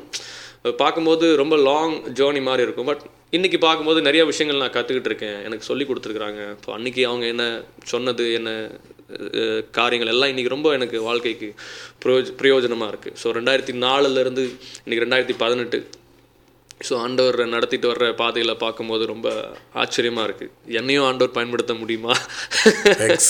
பிரதர் அருமையான ஒரு பாடல். உண்மை ஆராதிப்பேன். எஸ் அஹ், தேங்க்யூ நான் சொல்லணும்னா அஹ், இப்போ இன்டர்நெட்டை கலக்கிக்கிட்டு இருக்க ஒரு பாடல். ரொம்ப அருமையான ஒரு பாடல். ஸோ இந்த பாடல் எப்படி வந்தது? உட்கார்ந்து இப்படி ஒரு பாடலை எழுதணும்னு முடிவு பண்ணிங்களா? வெரி பியூட்டிஃபுல் யா ஸோ இது கண்டிப்பாக சொல்லணும் இது. ஏன்னா இந்த பாட்டு நிறைய நிறைய பேர் நிறைய டெஸ்டிமனிஸ் நான் கேட்குறேன் நான். இந்த பாட்டு என்கிட்ட பேசுறது. நிறைய ஊழியக்காரங்க நிறைய ஜனங்கள் என்ன என்கிட்ட எனக்கு இதை பற்றி ஃபீட்பேக் எனக்கு நல்ல ஒரு ஃபீட்பேக் நீங்கள் இந்த பாட்டை எப்படி எழுதுனீங்க எப்படி எழுதுனீங்க? ஸ்டில் ஒவ்வொரு முறை கேட்கும்போது என்கிட்ட இந்த பாட்டு பேசுது அப்படின்ற சொல்கிறாங்க நான் பாட்டு எழுதணும்னு உட்கார மாட்டேன். உண்மை. இது வரைக்கும் நான் பாட்டு எழுதணுன்ட்டு உட்காந்து அத்தனை முறையும் பாட்டு எழுதுனதே கிடையாது. ஸோ என்னுடைய சூழ்நிலைகள் பண்ணியிருக்கீங்க. நிறைய ட்ரை பண்ணியிருக்கேன். அந்த பாட்டெலாம் எடுத்து பாடின எல்லாரும் சிரிச்சிருவேன். நான் எழுதணும்னு சொல்லி எழுதின பாடல்கள் எல்லாம் வந்து சும்மா ஜஸ்ட் லைக் தட் ஸோ ஆனால் பட் ஒவ்வொரு முறையும் என்னுடைய சூழ்நிலையின் வழியாக என்னோட என்னுடைய சூழ்நிலையில் ஆண்டவர் அனுமதிக்கிற நேரங்களில் அவர் தர்ற வார்த்தைகள் தான் இது எல்லாமே. ஸோ இந்த பாடலையும் ஒரு கடினமான சூழ்நிலை தான் ஆண்டவர் எனக்கு தந்தார். ஒரு என்னுடைய பெரிய தேவை நிமித்தமான ஆண்டவரை பார்த்து புலம்பிட்டு இருந்த நேரத்தில் ஏன் ஆண்டவர் என்னை ஆசீர்வதிக்கல வாக்குத்தத்தத்தை தந்தீங்க என்னை ஊழியத்துக்கு நீங்கள் தான் அழைச்சிங்க என் தேவை ஏன் சந்திக்கலன்னு சொல்லி மோஸ்ட் ஆஃப் த டைம் நான் மட்டும் இல்லை இன்னும் நிறைய பேர் அந்த மாதிரி தான் ஜெபிக்கணுன்ட்டு போவோம் ஆனால் ஜெபம் வராது புலம்பல் தான் வரும். ஏன் செய்யலை ஏன் பார்க்கல ஏன் கேட்கல ஆண்டவரே செய்வீங்களா மாட்டீங்களா? அதே போல தான் என்னுடைய இதுவும். ஒரு நாள் புலம்பிட்டு இருக்கும்போது ஏன் ஆண்டவர் என்னை ஆசீர்வதிக்கல நடத்துவேன்னு சொன்னீங்களே நடத்தலைன்ற அந்த நேரத்தில் ஆண்டவர் எனக்கு ஒரு காரியத்தை ஞாபகப்படுத்தினார். சீரியா தேசத்தில் ஐஎஸ்ஐஎஸ் அந்த அமைப்பினர். கிறிஸ்தவர்களுக்கு விரோதமாக செய்கிற காரியங்களை நம்மலாம் பார்க்குறோம். அதை எனக்கு ஆண்டவர் எனக்கு கொண்டு வந்தார் அந்த சம்பவங்களில். ஸோ அங்கே இருக்கிற சின்ன குழந்தைங்க பிஞ்சு குழந்தைங்கள்லேருந்து வயசானவங்க வரைக்கும் ஆண்டவருக்காக செத்தாலும் நாங்கள் ஆண்டவர் ஆராதிப்போம்னு சொல்லி தைரியமாக அந்த ஜீவனை உயிரை கொடுக்குறாங்க. நான் அந்த நான் அந்த வீடியோஸ் எல்லாம் பார்க்கும்போது என்னடா ஒரு கோழியை அறுக்கிற மாதிரி கழுத்தை அறுக்கிறான் ஆனாலும் ஆண்டவர் மறுதளிக்காமல் இருக்கிறாங்களே எப்படி இவங்களால முடியுது அப்படின்னு. ஒரு சில சம்பவங்களை நான் அந்த சம்பவங்களை நான் வாசிக்கும் போது நான் பார்க்கும்போது அந்த அவங்களுக்கு இருக்கிற வைராகியம் எனக்கு இல்லையே. இப்போ அவங்களெல்லாம் சொல்லும்போது அவங்களாம் முதலாம் தலைமுறை கிறிஸ்தவர்கள் அப்படின்றாங்க ஃபர்ஸ்ட் ஜென்ரேஷன் கிறிஸ்டின்ஸ் ஸோ நான் வந்து என் அப்பா கிறிஸ்தவங்க தாத்தா கிறிஸ்தவங்க. இப்படி தான் எல்லாரும் சொல்லுவான் பத்து வருஷம் விசுவாசி இருபது வருஷம் விசுவாசி அப்படிம்போம் ஆனால் இந்த முதலாம் தலைமுறை கிறிஸ்தவங்களுக்கு இருக்கிற விசுவாசம் தைரியம் நம்பிக்கை வைராக்கியம். எனக்கு இல்லையே அப்படிங்கும்போது அது ஆண்டவர் என்கிட்ட அந்த காரியங்களை எங்களோட பேசினார். ஸோ அந்த நேரத்தில் நான் ஆண்டவரோட திரும்ப ஆண்டவரே நான் இனிமேல் உங்களை கம்ப்ளைண்ட் பண்ண மாட்டேன். ஏன்னா ஒரு சின்ன பையன் அஞ்சு வயசு பையன் அவங்க அப்பா அம்மாவை பார்த்து சொன்னானா அப்பா என்னை என் கழுத்தை வெட்டிடுவாங்கன்னு சொல்லி ஏசப்பா வேணான்னு சொல்லிடாதீங்க நம்ம ஏசப்பா இல்லாமல் இங்கே வாழ்ந்து நரகத்துக்கு போகிறத விட செத்து போய் ஏசப்பாட்ட போகலான்னு சொல்லி ஒரு அஞ்சு வயசு பையன் அவங்க அப்பா அம்மாட்ட கத்தி முனையில இருந்து பேசின ஒரு சம்பவத்தை நான் வா சம்பவத்தை வாசிக்கும் போது ஆண்டவர் என்கிட்ட பேசினார். நீ எப்படி இருக்கிற? அப்படின்னு சொல்லி. ஸோ நீ எப்படி இருக்கிறன்ற வார்த்தை எனக்கு வரும்போது நான் ஒன்றுமே இல்லை. ஐம் நத்திங் அந்த அஞ்சு வயசு பின் சின்ன பிஞ்சு குழந்தை கழுத்தில் கத்தி இருக்கும்போது சொல்கிற வார்த்தைகளை கேட்கும்போது நான் ஒன்றுமே இல்லை ஆண்டவர். எனக்கு விசுவாசமும் இல்லை நம்பிக்கையும் இல்லை. ஆனாலும் நான் இனிமேல் அப்படி வாழ விரும்புகிறேன்னு சொல்லி நான் அவர்கிட்ட ஆண்டவர்கிட்ட நான் ஒப்புரவாகி ஜோம் பண்ணேன். ஆண்டவரே அந்த பையனுக்கு இருக்கிற தைரியம் விசுவாசம் வைராக்கியம் நம்பிக்கை எனக்குள்ளே வரட்டும்னு சொல்லி அழுது ஜோம் பண்ணேன் இனிமேல் உங்களை கம்ப்ளைண்ட் பண்ணப்பா பண்ண மாட்டேன்ப்பா. ஏன்னா நல்லா வச்சுருக்கிறீங்க. ஏன்னா கம்பேர்ட் டு அவங்கள கம்பேர் பண்ணும்போது நான் இந்தியாவில் ரொம்ப சந்தோஷமாக இருக்கிறேன் ரொம்ப சமாதானமாக இருக்கிறேன். ஆண்டவரை ஆராதிக்க தடை ஒன்றும் இல்லை. ஆண்டவரை சத்தமாக பாடி ஆராதிக்கிறதுக்கு ஒரு தடையும் இல்லை. என் கழுத்தில் கத்தியெல்லாம் ஒன்றும் இல்லை. ஆனாலும் எனக்குள்ள க- ஆண்டவரை உண்மையான ஆராதிக்கிறது இல்லை அப்போ தான் யோசித்தேன் எவ்வளவு ஆண்டவருக்கு நான் இது பண்ணுறேன் நான். எவ்வளோ நல்லா வச்சுருக்கிறாரு. இன்னும் still I have a complaints அப்படின்னு சொல்லிட்டு ஆண்டவர்கிட்ட மன்னிப்பு கேட்டேன் நான். மன்னிப்பு கேட்டது நீங்க சொல்லும் பொழுது ஆங்கிலத்துல ஒரு பாடல் தான் எனக்கு ஞாபகம் வருது. Count your blessings. Name them one by one Yes. and it will surprise you what Yes. God has done. Yes. தமிழ்ல எப்படி இதை சொல்லலாம் எனக்கு அதாவது கவுண்ட் யுவர் blessings உன் ஆசீர்வாதங்களை எண்ணிப்பார். எண்ணிப்பார். ஒவ்வொன்றா எண்ணிப்பார். ஒவ்வொன்றா எண்ணிப்பார். தேவன் செய்தது உன்னை ஆச்சரியப்படுத்தும். அது தமிழாக்கம் இருக்கு பட் உண்மை. ஆமாம் நான் எப்பயுமே எனக்கு நான் யோசிக்கிற ஒரு காரியம் என்னென்னா நான் முன்னாடி பார்த்து நேராக ஒரு ஒரு பாதையில் நடந்து போயிட்டே இருக்கும்போது நான் பின்னாடி வந்த பாதை எப்படின்னு எனக்கு தெரியாது. நான் முன்னாடி போயிட்டே இருக்கேன் வேகமாக போயிட்டுருக்கேன். அப்போது ஒரு நிமிஷம் நின்று நான் வந்த பாதையை திரும்பி பார்த்தா தான் தெரியும் எவ்வளோ கடினமான பாதைகளில் ஆண்டவர் என்ன நடத்திட்டு வந்தாருன்னு சொல்லி. அப்போ தான் தெரியும் அடடா இந்த பாதையில் நடந்து வந்தேன். இவ்வளோ கஷ்டமான பாதையில் எப்படி நான் நடந்து வந்தேன்னு யோசிக்கும் போது தான் ஆண்டவர் என்ன நடத்தி வந்தாருன்ற ஒரு உண்மை தெரியும். ஸோ அந்த நேரத்தில் நான் ஆண்டவர்கிட்ட நான் ஜோம் பண்ண வார்த்தைகள் தான் இது. ஆண்டவரே என் நாட்கள் முடியும் வரை என் ஜீவன் பிரியும் வரை என் சுவாச மொழி முறை உங்களை ஆராதிக்கிறதுக்கு எனக்கு உதவி செய்யுங்க. என்ன பிரச்சனை வந்தாலும் என்ன போராட்டம் வந்தாலும் என்ன தேவை இருந்தாலும் நான் உங்களை இனிமேல் நான் கம்ப்ளைண்ட் பண்ண மாட்டேன். உங்கள் நாமத்தை உயர்த்த உங்களை ஆராதிப்பேன்னு சொல்லி ஆண்டவர்கிட்ட நான் ஜோ ஜோம் பண்ணும்போது ஆண்டவர் இந்த வார்த்தை இந்த நான் மூணு லைன்ஸ் மட்டும் எனக்கு கொடுத்தாரு. பாட்டு உடனே வரல. என்னோட நோட் புக்கில் நான் அந்த அந்த மூணு லைன் எழுதி வச்சேன். என் நாட்கள் முடியும் வரை என் ஜீவன் பிரியும் வரை என் சுவாசம் முடியும் வரை. அப்புறம் ஒரு சில நாட்களுக்கு அப்புறம் அதுக்கு டியூன் ஆண்டவர் எனக்கு கொடுத்தார். நான் ஜோம் பண்ணும்போது அந்த வார்த்தைகளை வாசிச்சு வாசி ஜோம் பண்ணுறது வழக்கம். அப்போ வாசிக்கும் போது அந்த டியூன் எனக்கு வந்துச்சு. உண்மை ஆராதிப்பேன் என் நாட்கள் முடியும் வரை. அதுக்கப்புறம் ஆண்டவர் செய்த நன்மையை நினச்சி பார்த்து தான் இந்த சரணங்கள் எழுதினேன் தாயின் கருவில் உருவாகும் முன்னே என்னை பெயர் சொல்லி அழைத்தவர் நீரே. தாயினும் மேலாக அன்பு வைத்து எனக்காக ஜீவன் தந்தீரேன்னு சொல்லி யோசிக்கும் போது இதை விட பெரிய நன்மை ஒன்றுமே கிடையாது. ஜீவனே கொடுத்துருக்கீங்க. இதெல்லாம் ஒரு சாதாரண தேவைகள்லாம் ஒரு பெரிய தேவையில்லை ஆண்டவர். எனக்கு நீங்கள் உதவி செய்வீங்கன்னு சொல்லி தான் அந்த பாட்டு எழுதினேன். எத்தனை முறை இடறினாலும் அத்தனையும் மன்னித்தீர். நன்மையும் கிருபையும் என்னை தொடரச் செய்து என்னை மீண்டும் நடக்க வைத்தீர். ஒவ்வொரு முறை கீழே விழும்போதும் என்னை தூக்கி எடுத்தீங்க. ஒவ்வொரு முறை நான் கீழே விழுந்து இயேசுவேன்னு கூப்பிடும்போது உங்கள் கையை கொண்டு என்னை தூக்கி எடுத்து திரும்ப நடக்க நடக்க வச்சிங்க. சும்மா இல்லை. நன்மையும் கிருபையும் என்னை தொடரச் செய்து. ஸோ ஆண்டவர் எனக்கு ஆண்டவர் கொடுக்குற பாடல்கள் தான் ஒவ்வொரு சூழ்நிலை ஜெபத்துல பிறந்து வந்த ஒரு பாடல். ஆமாம் ஆமாம் ஸோ அதனால தான் இன்றைக்கு அநேகருக்கு ஆசீர்வாதமா இருக்கு. அதுல எந்த விதமான சந்தேகமும் இல்லை. உண்மை. ஸோ ரொம்ப அழகா வந்து பாட்டு எழுதணும்னு விரும்புறவங்களுக்கும் நீங்க டிப்ஸ் கொடுத்துட்டீங்க. ஆண்டவரே கொடுப்பாரு பாடல்களை ஆண்டவரே கொடுப்பாரு. கொடுப்பாரு. அப்படி இல்லைனாலும் அவரை நம்ம ஒரு புடி பிடிச்சி பிடிச்ச. Very beautiful very beautiful so நீங்க வந்து இது வரைக்கும் ஒரு ரெண்டு ஆல்பம் ரெண்டு ஆல்பம் ரிலீஸ் எல்லாம் ஆகும். One and two one and two எல்லாம் ஆகும். எப்படி இந்த பேரை ஆல்பம்க்கு கொடுக்கணும்னு நீங்க அஹ், யோசனை பண்ணீங்க? ஆக்சுவலாக இந்த டைட்டில் வந்து வெஸ்லி அண்ணன் எனக்கு சொன்னது. நான் ஃபர்ஸ்ட் ஆல்பம் பண்ணும்போது ஆல்பம் டைட்டில்லாம் ஒன்றும் வைக்கல நான். ஸோ அதை ஒரு ஆல்பமாக பண்ணேன். செகண்ட் ஆல்பம் வந்து வேர்ஷிப்பாக நான் பண்ணியிருக்கேன் ஃபர்ஸ்ட் ஆல்பம் பண்ணும்போது ஃபுல்லாமே ஆல்பம் சாங்ஸாக பண்ணேன். ஒரு பெர்ஃபார்மன்ஸ் மாதிரி. ஆமாம் பெர்ஃபார்மன்ஸ் மாதிரி பண்ணினேன் அதில் இருக்கிற சாங்ஸ் எல்லாமே பார்த்தீங்கன்னா ஃபெய்த் கன்வெஸ் பண்ணுற பாடல்களாக தான் ஆண்டவர் எனக்கு தந்தார். ஸோ ஆமாம் முதல் ஆல்பமில் இருக்கிற இயேசுவே தாவீதின் குமாரனே அப்படின்ற ஒரு பாட்டு எழுதியிருக்கேன். ஸோ அந்த பாட்டில் ஆண்டவரே நீங்கள் வந்தால் போதும் என் வாழ்க்கை மாறும். அந்த பர்த்திமையும் ஆண்டவரை கூப்பிட்டு அவன் கூப்பிட்ட போது அவன் விசுவாசத்தின்படி ஆண்டவர் அவனை ரட்சித்தார். ஸோ அந்த மாதிரி அந்த ஃபெய்த்தை நான் என்னோட விசுவாசத்தை அறிக்கை செய்கிற பாடல்களாக தான் ஃபுல்லாமே அந்த பா அந்த ஆல்பம் ஃபுல்லாமே இருந்துச்சு. கர்த்தர் என் மேய்ப்பர் நான் தாழ்ச்சி அடையேன். அவர் என்னை காப்பார். ஏந்தி சுமப்பார் இன்னொரு பாட்டு எழுதியிருந்தேன். என் என் துக்கம் மாற்றுவார். என் சிறையிருப்பை மாற்றுவார். என் வேதனை அறிவார் என்ற மாதிரி என்னோட விசுவாசத்தை விசு நம்மளுடைய விசுவாசத்தை அறிக்கை செய்கிற பாடல்களாக தான் அந்த எல்லாமே இருந்துச்சு. ஃபுல்லாக நீங்கள் வந்தால் போதுமே என் வாழ்க்கை மாறும். அப்படின்ற அந்த மாதிரி காரியங்களை ஃபுல்லாக அந்த மேக்ஸிமம் டென் சாங்ஸ்லையும் பார்த்தீங்கன்னா ஃபெய்த் கன்ஃபெஷன் தான். ஸோ இதை அண்ணன்ட்ட நான் காமிச்சு ஆனால் அண்ணா இதுக்கு ஒரு டைட்டில் சொல்லுங்கள் அப்படிங்கும்போது எல்லா பாட்டையும் அண்ணன் பார்த்துட்டு லிரிக்ஸ் எல்லாத்தையும் பார்த்துட்டு இதுக்கு ஒரு டைட்டில்னா so with faith everything is possible so எல்லாம் ஆகும். விசுவாசிக்கிறவனுக்கு எல்லாம் ஆகும்னு சொல்லி எல்லாம் ஆகும்ன்ற டைட்டில் அண்ணன் எனக்கு கொடுத்தாரு. ஸோ உண்மையாகவே விசுவாசிக்கிறவங்களால எல்லாம் ஆகும். ஆமாம் ஆண்டவர் விசுவாசித்தா ஐ மீன் அவரால் முடியாத ஒன்றுமே கிடையாது. So everything is possible with God excellent ரொம்ப அழகாக சொன்னீங்க. இந்த வசனம் சொல்லும் பொழுது நான் எப்பவுமே யோசிப்பேன். வேதத்தில் தெளிவாய் சொல்லுகிற ஒரு காரியம் என்னன்னா தேவனால் எல்லாம் எல்லாம் கூடும். அப்போது மனுஷரால் கூடாத காரியங்கள் தேவனால் கூடும்னு இன்னொரு வசனம் இருக்குது அப்போது விசுவாசிக்கிறவனால் எல்லாம் கூடும். விசுவாசிக்கிறவனை வந்து தேவனுடைய வல்லமையை வெளிப்படுத்துகிறவனா மாறிடுறான். அதனால தான் இவனால் எல்லாம் ஆமாம் ஸோ இவங்க ரெண்டு பேரும் தராசில் ஒரே லெவலில் வந்துடுறாங்க.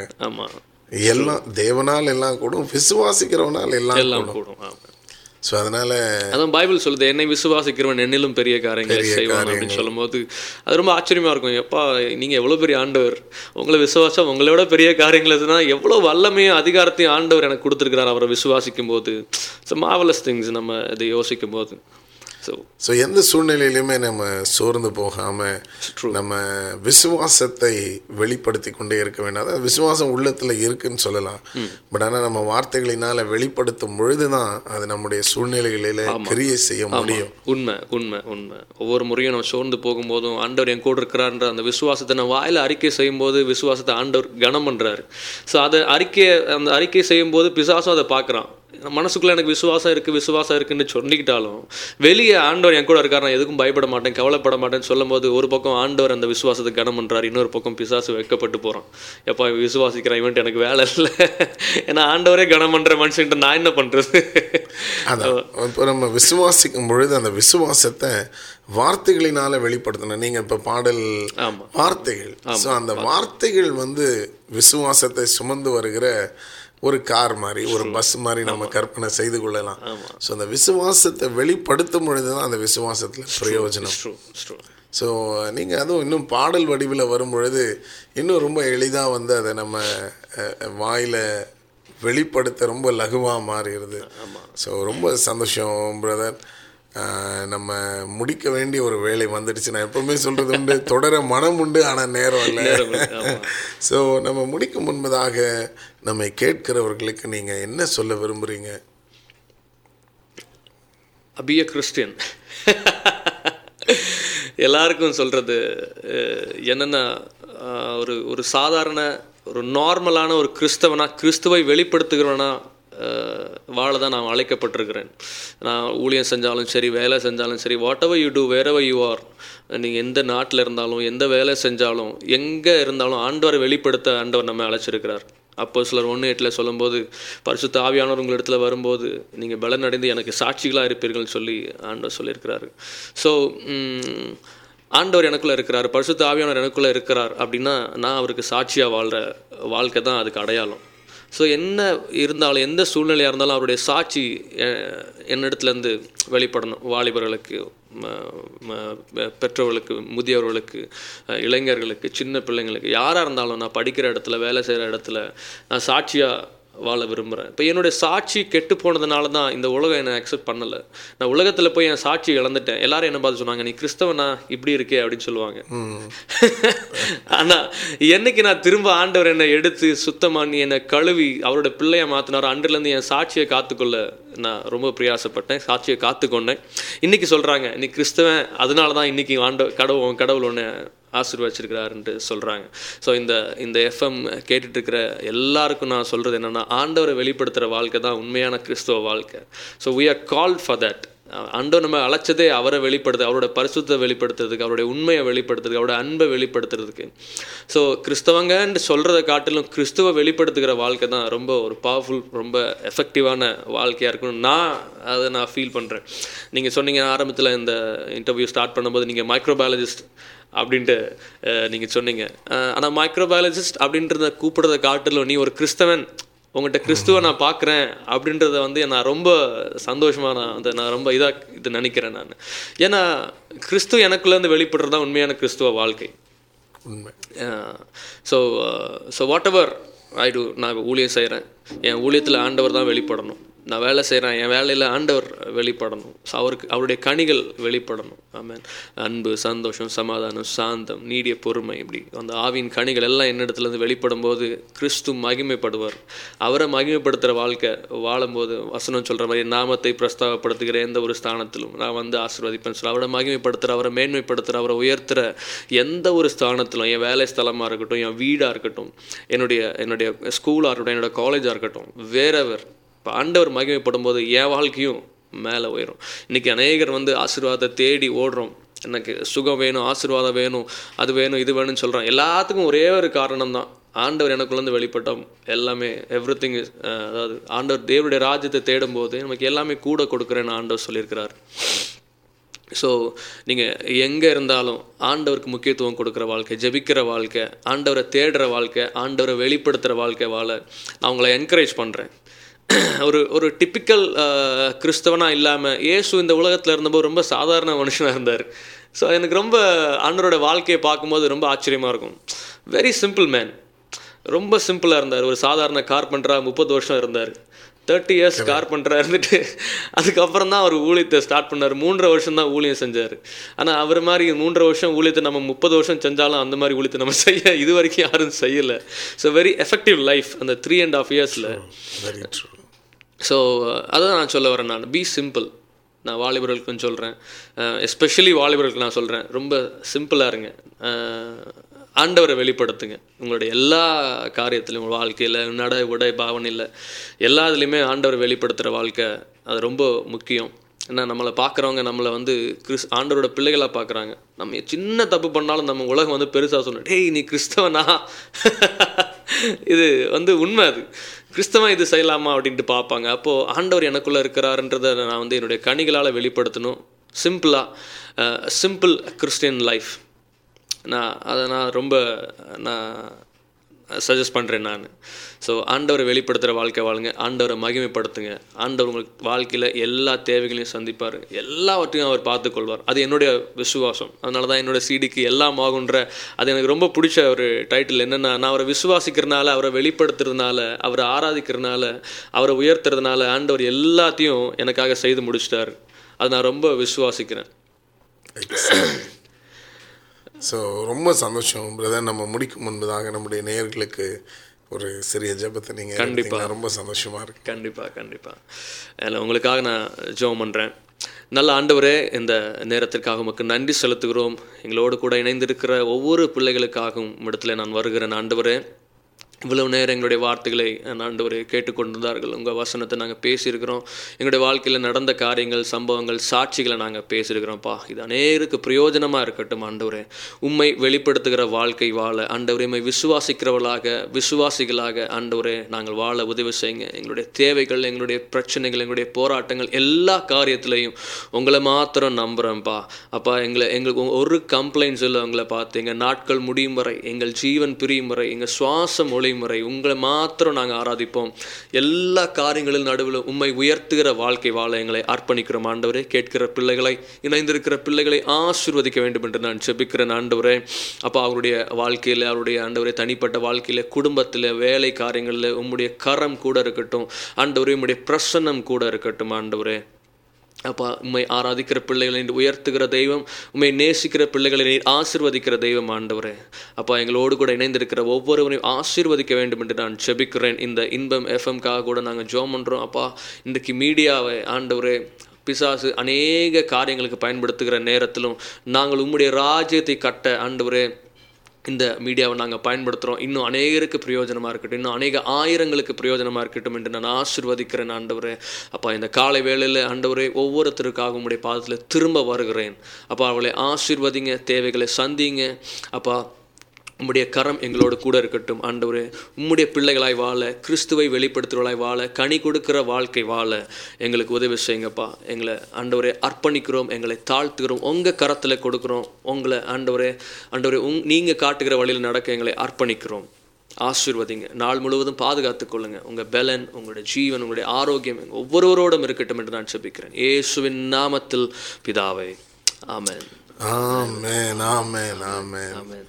Thank you so much Thank you so much. Thank you. உண்மையிலே மிகுந்த ஆசீர்வாதமாக இருந்தது. கர்த்தர் இன்னும் அநேக பாடல்களை கொடுத்து பல தேசங்களை கர்த்தர் திறந்து உங்களை பயன்படுத்துவார் thank you thank you so much thank you thank you very much yes அன்பு நேர்களை இதுவரை சகோதரன் ஜீவா அவர்களோடு பேசிக் கொண்டிருந்தோம். அற்புதமான ஆசிர்வாதமான ஒரு வேலையை தேவன் நமக்கு கட்டளையிட்டார். மீண்டும் இன்னொரு மாற்றங்கள் என்ற நிகழ்ச்சியில் உங்களை சந்திக்கும் முறை உங்களிடத்திலிருந்து விடைபெறுவது உங்கள் அன்பு சகோதரன் ஜான் மோகன பிரகாஷ். காட் பிளஸ் யூ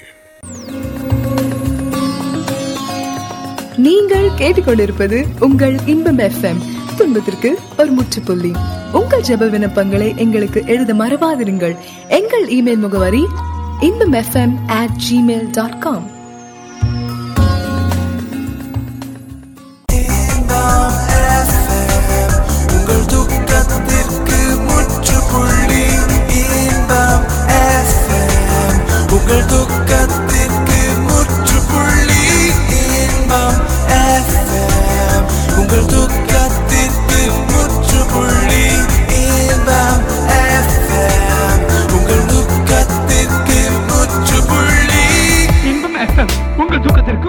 చెప్పండి